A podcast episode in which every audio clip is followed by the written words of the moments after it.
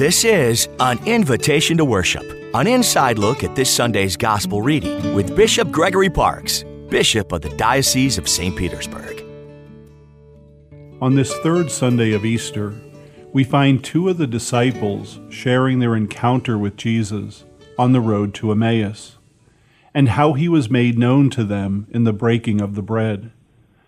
As they are doing so, Jesus appears out of nowhere in the flesh. How could this be? They saw their Master die on the cross. He appeared to them in the upper room after the resurrection.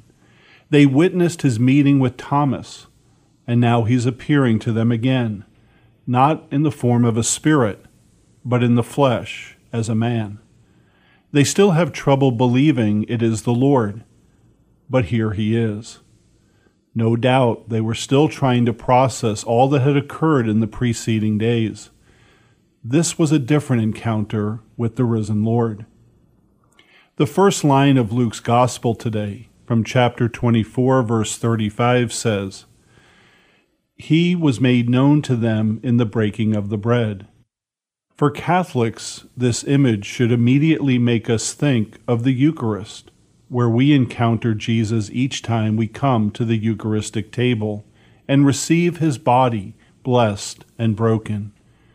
Every time that Mass is celebrated around the world, Jesus is truly made present, body, blood, soul, and divinity in the Eucharist that we receive. Unfortunately for some, like the disciples, they doubt and have questions. How could it be that Jesus is truly made present on the altar? They fail to recognize Jesus there. Going to Mass each week is simply an obligation and routine, not an opportunity to encounter and receive the Savior at this sacred time. If we struggle with doubts about our faith, I encourage you today to pray asking that the small embers in your heart take flame with the fire of the Holy Spirit.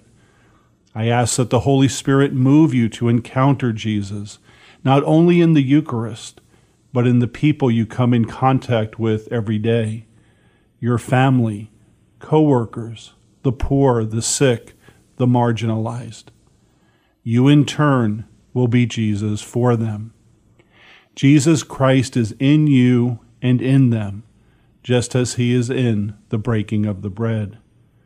May your eyes and your heart be open to encounter the real presence of Jesus, the Lord, this Sunday and every day. I'm Bishop Gregory Parkes inviting you to worship with us this Sunday.